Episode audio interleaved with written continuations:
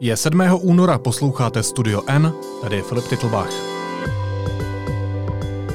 Dnes o tom, že Andrej Babiš opustil jednání vlády kvůli možnému střetu zájmu už 20krát, o tom, proč čínský virus zabíjí víc, než by musel, a o českém vědci, který stojí za vývojem léku proti koronaviru.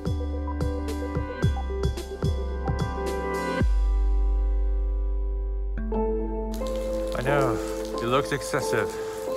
But 15. ledna jsem já sám zjistil 50 případů infekce, ale komise pořád hlásila 41. We heard today that there are over Všichni doktoři z naší nemocnice věděli, že neříkají pravdu. Díky odvaze čínských lékařů a novinářů můžeme zrekonstruovat počátky wuchanské epidemie a pochopit, proč virus 2019 NCOV zabil a pořád zabíjí lidi, kteří vůbec zemřít nemuseli. Je to temná výpověď o straně, která vládne Číně. Pochmurný příběh bez happy endu. Příběh wuchanského deníku přiblíží Magdalena Slezáková ze zahraniční redakce. Majdo, vítej, ahoj. Ahoj, dobrý den. They said that uh, those patients were cured by a combination prescription by the traditional Chinese medicine and Western medicine. So here comes the patients cured uh, from the deadly novel coronavirus. Wuchanský deník je deník, který sepisuje jeden člověk, který ve Wuhanu žije. Připomeňme, že 23. ledna úřady tamní vláda vyhlásily karanténu. Je to karanténa nebývalá, protože v ní je 11 milionů uh, obyvatel širšího města. Celé A Česko. jeden z těch, ano, ví- více vlastně než celé Česko. A jeden z těch uh, 11 milionů lidí právě sedí u sebe doma uh, se svojí rodinou, schromažďují zásoby a on vlastně sepisuje takové um, krátké deníkové zápisky z toho, co ten den se dělo, jak on se tam cítí, posílá svému příteli, o kterém ještě bude řeč. A mimo jedné zachycuje třeba také uh, večer 28. ledna, kdy uh, nevím, kolik jich přesně bylo, nedá se ten počet odhadnout, ale spousta obyvatel Wuhanu otevřeli okna a volali eh, různá hesla, zpívali eh, písničky a jedno z těch hesel, které se teď šíří vlastně i jako hashtag na sociálních sítích, tak je eh, Wuhan, jo, a znamená to Wuhane, zůstaň silný nebo Vydrž. vydrž.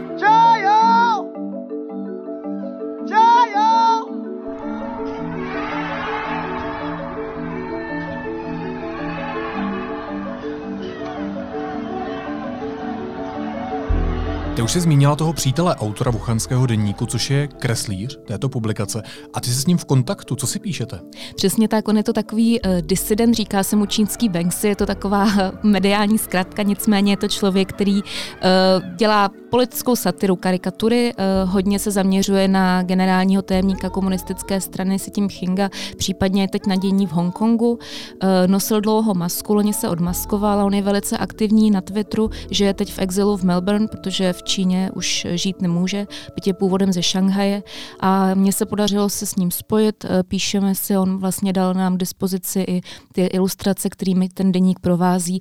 On ho překládá do angličtiny, ty zápisky toho svého kamaráda a publikuje je právě u sebe na Twitteru, kde má tisíce, desítky tisíc, nevím teď kolik přesně sledujících. Takže díky němu vlastně se ta atmosféra toho města, které v podstatě eh, čínská velkoměsta jsou obrovská, já si vůbec neumím představit, já znám prostě jenom takové ty široké ulice, kde proudí tisíce, desítky tisíc lidí, vůbec si neumím představit, když jsem viděla záběry, které natočil dron ve Wuhanu, kde jsou ty obrovské ulice prázdné, to je pro mě úplně absurdní a oč absurdnější to musí být pro ty lidi, kteří tam žijou, to já si ani vlastně neumím představit.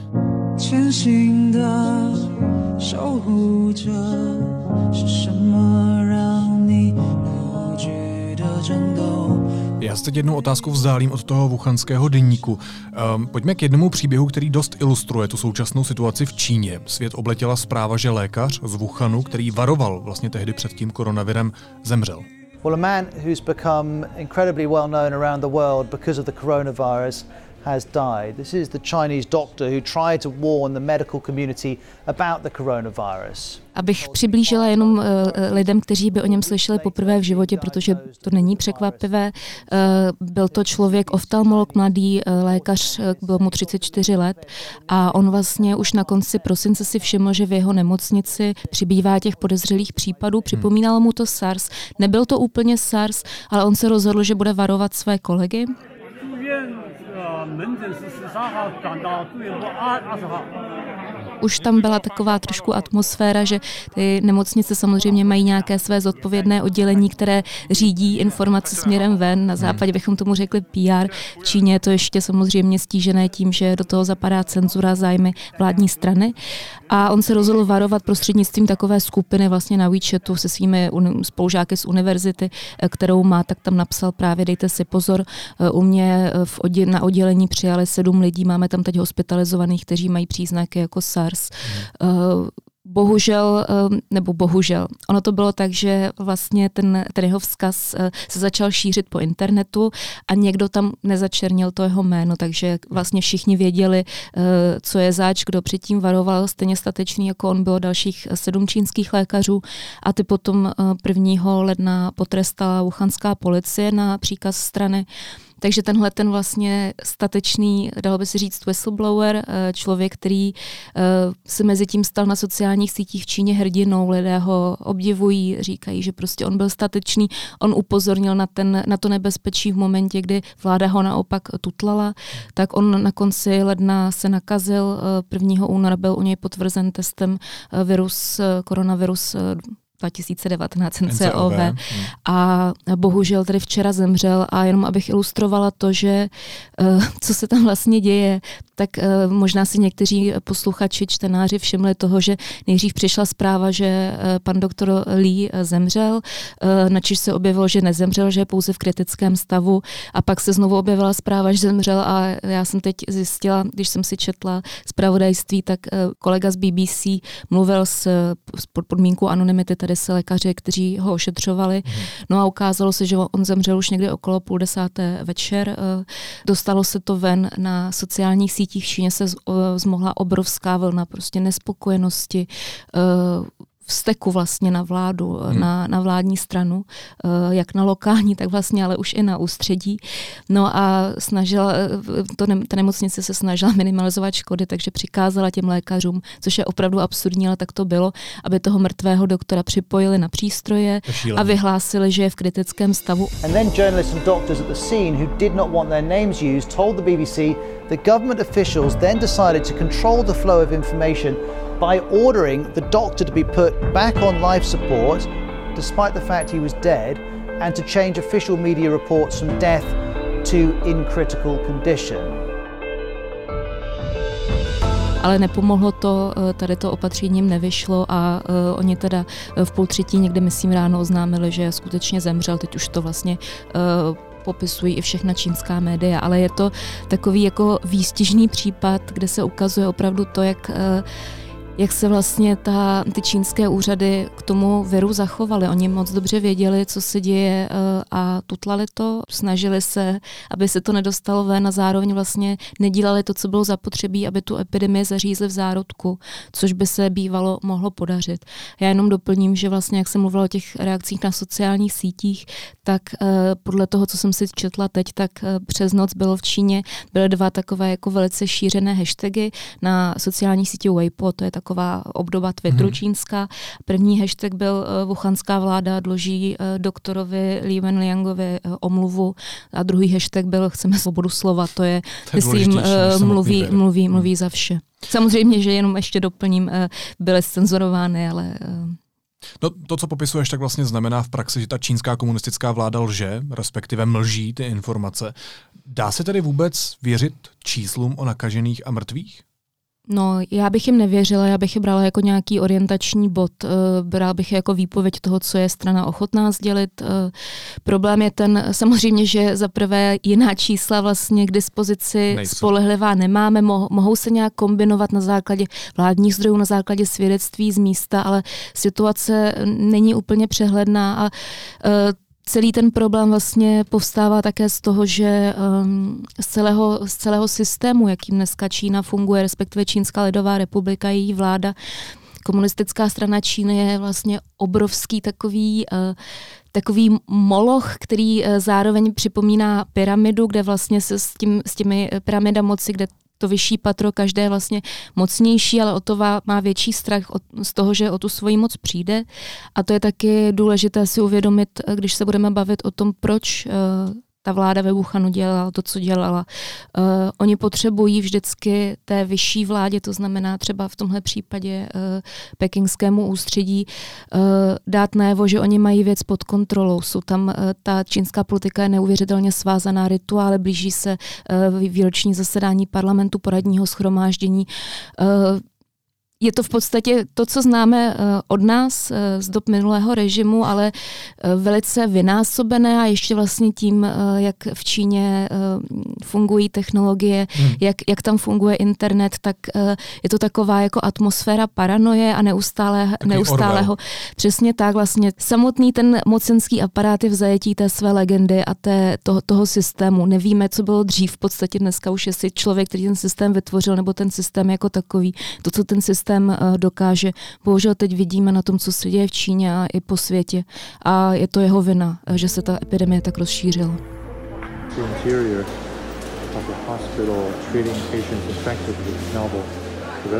You can ask them information.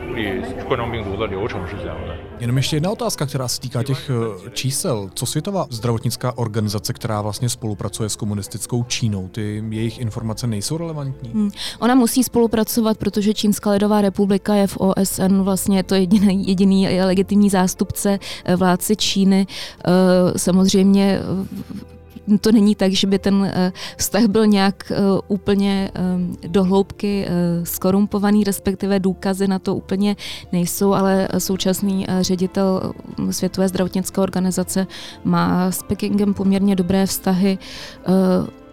Ono je to tak, že také od Číny tam proudí poměrně slušné peníze do hmm samozřejmě, protože Čína je členem OSN, jo, ale nesmíme na tohleto zapomínat a uh, ten vztah je takový uh, vzájemně, oni nemůžou smést to co, to, co Čína říká, zároveň to, co Čína říká, uh, není úplně lživé. Vždycky je na tom prostě část pravdy a část je tak, kde je zapotřebí, aby člověk byl obezřetný. Eh, Světová zdravotnická organizace nemůže eh, říct, že Číně nevěří, eh, zároveň ji musí podpořit.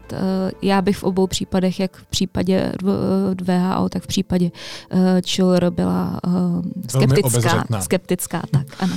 Majdo, to téma koronaviru v Číně proniklo do domovů, ovládlo sociální sítě, opanovalo televizi i rádio a některé čínské provincie už Zavedli non-stop telefonní linku, kam se lidé vlastně mohou obracet s prozbou o psychologickou podporu. Eh, četl jsem v tvém textu, že spravodajská agentura vládní komunistické strany Číny taky rovnou ocitovala expertní typy, jak vlastně čelit těm neobvyklým okolnostem, nějaké psychické tíži. Jak? No tak eh, třeba si můžete pořídit boxovací pytel a když máte nějakou takovou uh, nával úzkosti, tak si můžete zaboxovat, můžete zpívat, můžete, můžete se smát a můžete plakat. To radí jeden psychiatr, že zamračená obloha se vyčasí až teprve po pořádné průtrže mračen.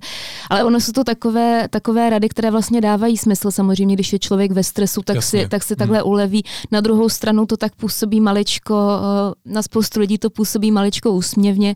Vůbec Číňané jsou, eh, reagují na tu epidemii, na tu krizi aktuální eh, s takovým eh, jednak humorem, to, to je zapotřebí říct, oni si z toho dělají srandu, například využívají, jak čínština je vlastně takový hodně homonymní jazyk, ta slova znějí stejně, takže spousta čínského humoru nebo i třeba satiry je založená na stejně znějících výrazech, ale s jiným významem. Hmm. Tak oni píšou na sociální síti, píší oficiální virus na místo koronavirus, protože to zní stejně. Dělají se vlastně i legraci z toho, jak eh, na sebe ti jednotliví eh, úředníci a eh, moci páni přehazují zodpovědnost, ale zároveň se velmi zlobí. A to, co se stalo teď s včerejší smrtí pana doktora Lího, tak tam je opravdu vidět podle toho, jak to sleduju já, tak už dlouho nebylo cítit eh, přes ty čínské sociální sítě takovou zlost a takový opravdu vztek eh, a výčitky směrem eh, vůči vládě. Je to věc, která určitě bude mít velké důsledky. Když vidíme ta čísla, když vidíme videa na sociálních sítích, eh, která jsou často i sfalšovaná, když známe příběh onoho lékaře, kterého jsme tady popisovali, eh, pak taky Wuhanský deník, tak daří se Číně ve světle těchto událostí kontrolovat informace, které unikají o tomto viru a, a vůbec o celé situaci kolem něj? Nedaří. To, to už je teď eh, jasné. Eh, dařilo se jí to možná v těch, v těch prvních několika týdnech, kdy i vlastně třeba já, když jsem o tom psala, tak eh, já jsem měla jistá podezření, ale člověk nemůže zase taky s ohledem na domácí publikum vyvolávat zbytečně nějakou paniku, hmm. když vlastně to není ničím podložené. Ale teď už se jí to rozhodně nedaří a je vidět vlastně i z toho ty informace, ze kterých jsem čerpala já, to bych taky chtěla, aby zaznělo, to jsou informace, které získaly čínští novináři, kteří eh, se investigativní žurnalistika v Čínské lidové republice je nesrovnatelně těžší než třeba u nás. Eh, eh, ti lidé se vystavují mnohem většímu riziku i během sbírání těchto informací. Vlastně té jejich pátrací práce se jim stávalo, že je třeba zbyli a podobně velice riskují. A i přesto vlastně, co, jak, jak se ty úřady strašně snažily, tak ty informace jsou teďka k dispozici a jsou nejen u nás eh, v deníku N, ale jsou, hmm. jsou po celém světě. Já bych tady ještě ocitovala takovou výmluvnou, eh, výmluvnou větu z, z, zase z Weipo, eh, kdy tam někdo dneska napsal, víme, že lžou, oni vědí, že lžou a vědí taky, že my víme, že lžou. A my víme, že oni vědí, že víme, že lžou a stejně lžou pořád. A takhle to je. Člověk by si řekl, že potom, co se stalo vlastně, že to, co se stalo s panem doktorem Lee, tak to je důkaz toho, že ten aparát té lži, dejme tomu, že je tam tak strašně zakořeněný, to by přece nikoho normálního nenapadlo, ale hmm. opravdu v té, v té hrůze, v té panice, protože ta uh, zloba, zlost na těch sociálních sítích je opravdu mocná, tak se uchylují k takovýmhle zdánlivě absurdním řešením, jako napíchnout mrtvého člověka hrdinu navíc na, přístroje. na přístroje. To je neuvěřitelné. Ještě poslední otázka na tebe. Když se vrátíme k tomu samotnému wuchanskému deníku a ty si píšeš s jeho ilustrátorem, tak nemá třeba on obavy, že by ho čínská vláda nějakým způsobem, jak to říct diplomaticky, umlčela?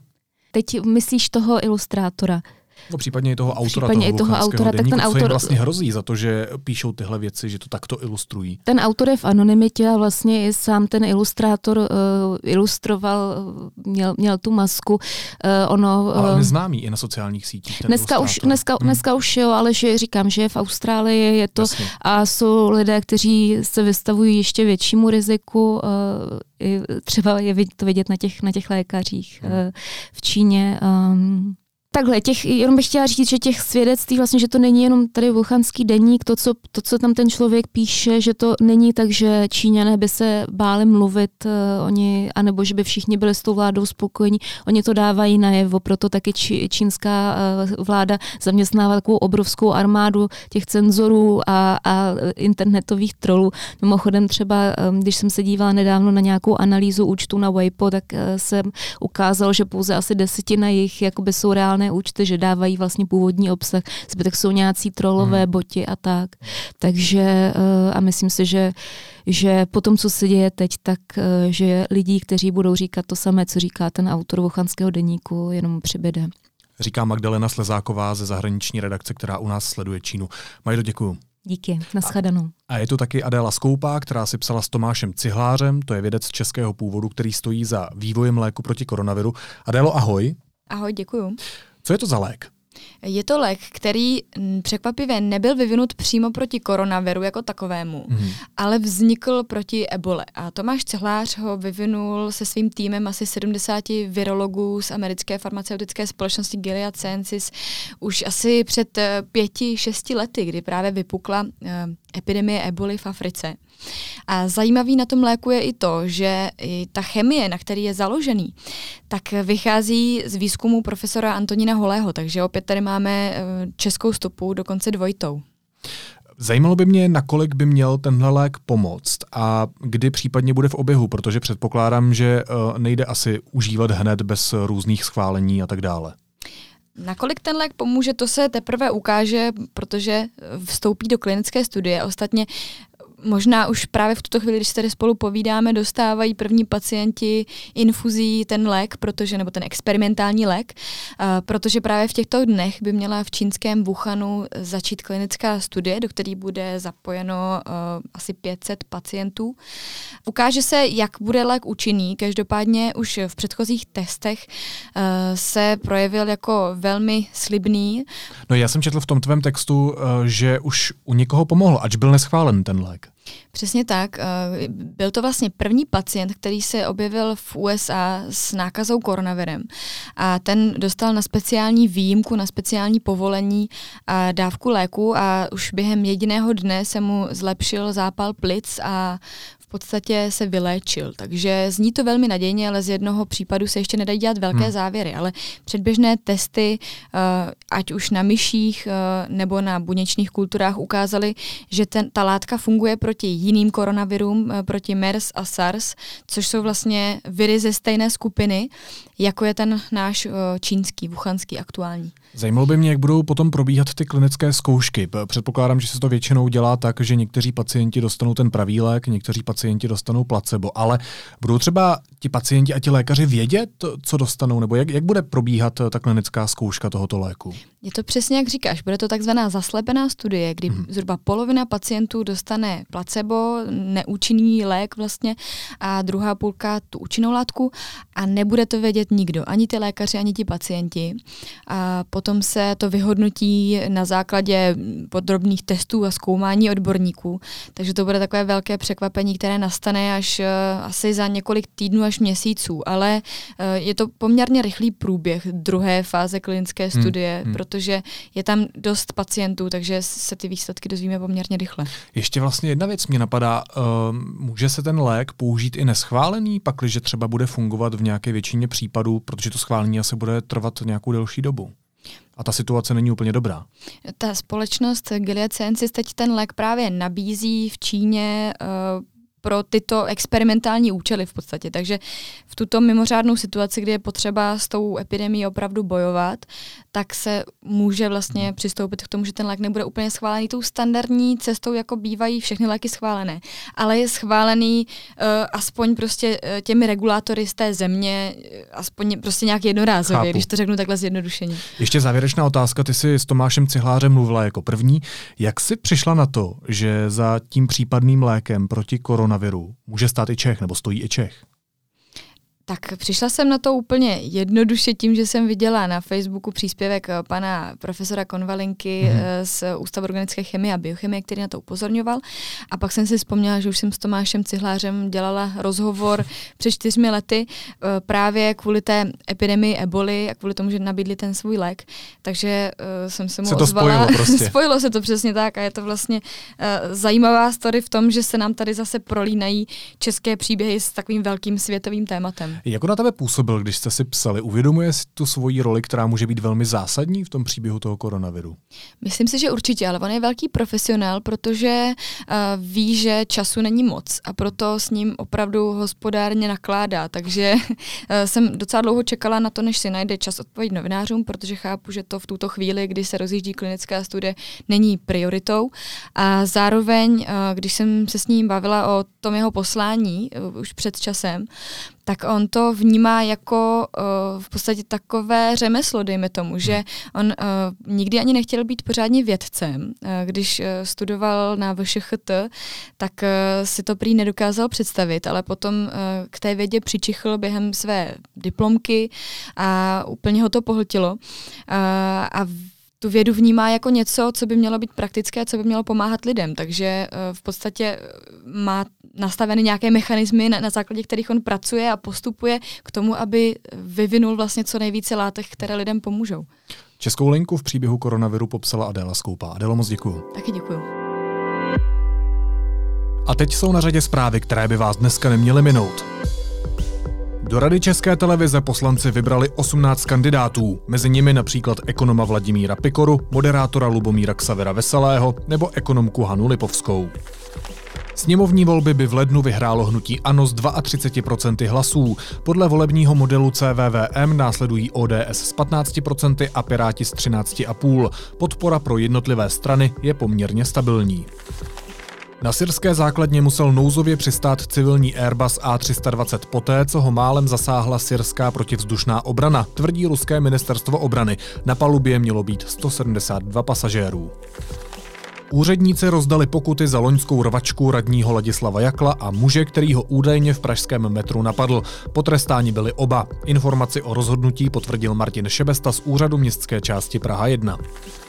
Počet lidí nakažených koronavirem v Číně stoupl na 31 161. Na onemocnění zemřelo 636 z nich. Mezitím čínské zdravotnické úřady poslali víc než 11 000 lékařů do města Wuhan, ohniska koronaviru. Na přítomnost tohoto viru bylo v Česku otestováno celkem 56 lidí. Všechny výsledky byly negativní. Na Twitteru to uvedl ministr zdravotnictví.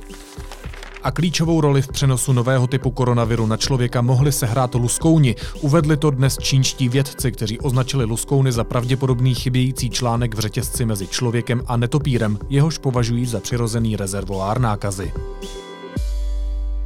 Pondělní jednání, na kterém vláda Andreje Babiše nečekaně a na poslední chvíli odklepala žalobu na Evropskou komisi kvůli Agrofertu, opět připomnělo premiérovi problémy se střetem zájmů. Samotného jednání a hlasování se totiž Babiš nezúčastnil a jak deník N zjistil, nebylo to zdaleka poprvé. Ve studiu jsou naši reportéři Hanka Mazancová a Honza Tvrdoň. Vítejte, ahoj. Díky za pozvání, ahoj. Ahoj. Proč jste začali zkoumat, že chodí premiér za dveře?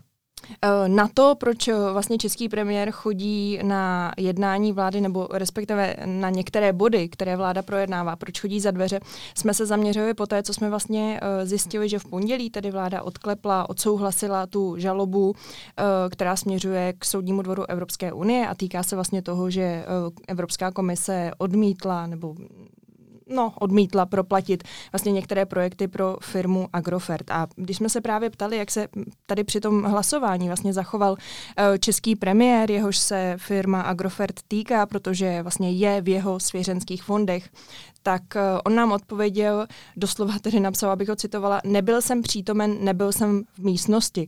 A tím vlastně vysvětloval to, že o tom vlastně rozhodla sama sama vláda hmm. a on to vůbec nějak jaksi neovlivňoval a nekorigoval a neříkal tedy, jak mají, jak mají rozhodnout. Kolikrát už musel Andrej Babiš eh, z toho jednání vlády dohromady odejít? Honzo. Je to celkem 20krát a stalo se to na 12 různých schůzích vlády od eh, ledna roku 2019, takže za poslední rok je to 20krát. A to docela dost. Tak já není, no proti svým předchůdcům je to určitě rekord, na druhou stranu žádný jeho předchůdce neměl ve svěřenských fondech zaparkovaný svůj agropotravinářský komplex. O jaké šlo případy? Proč Andrej Babiš zůstal za dveřmi? V zásadě když dáme stranou tu žalobu na Evropskou komisi, tak to byly případy, kde se jednalo o nějakých zemědělských dotacích anebo obecně o nějakých věcech, které byly spojeny s finančními, řekněme, toky, které mohly, ze kterých by mohl premiér Babiš nějak, řekněme, profitovat.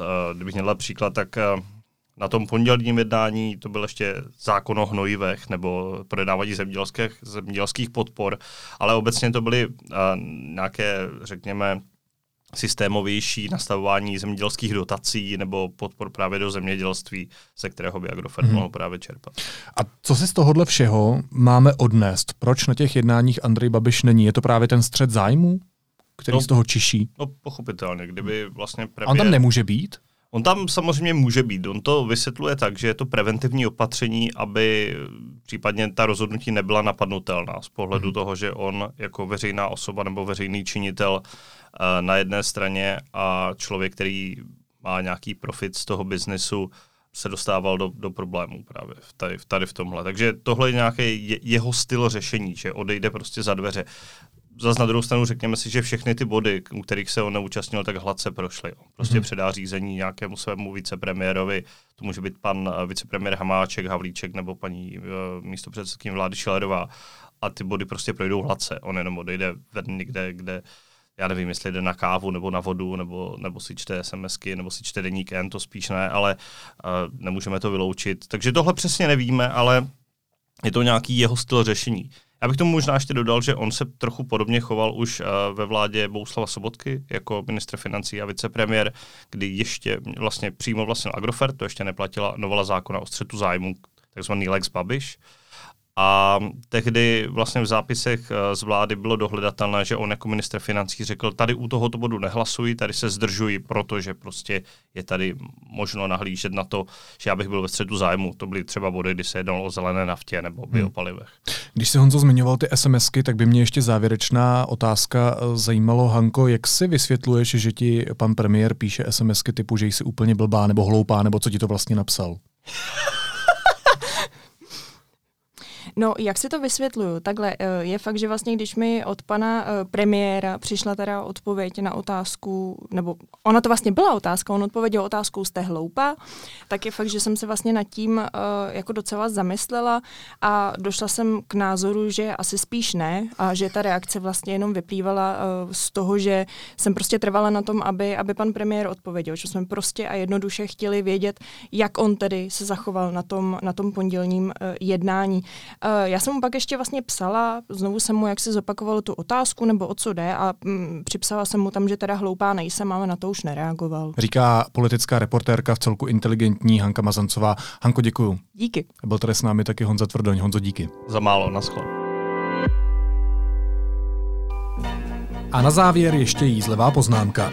Napadla mě během dneška kolo, kolo, Koloběžka. V Praze jich budou tisíce. K současným stovkám od společnosti Lime, kterých ještě přibude, přijede ještě skoro tisíc modelů od Revoltu a s dalšími počítá také estonský startup. Dospělí to neocení. Pro ně koloběžka není. To by se zdivila. Nemáte však ponětí, co to bude pro děti. Hlavně na magistrále a na kočičích hlavách. To nás těší, těší, těší, nás těší, těší, těší. Naslyšenou v pondělí.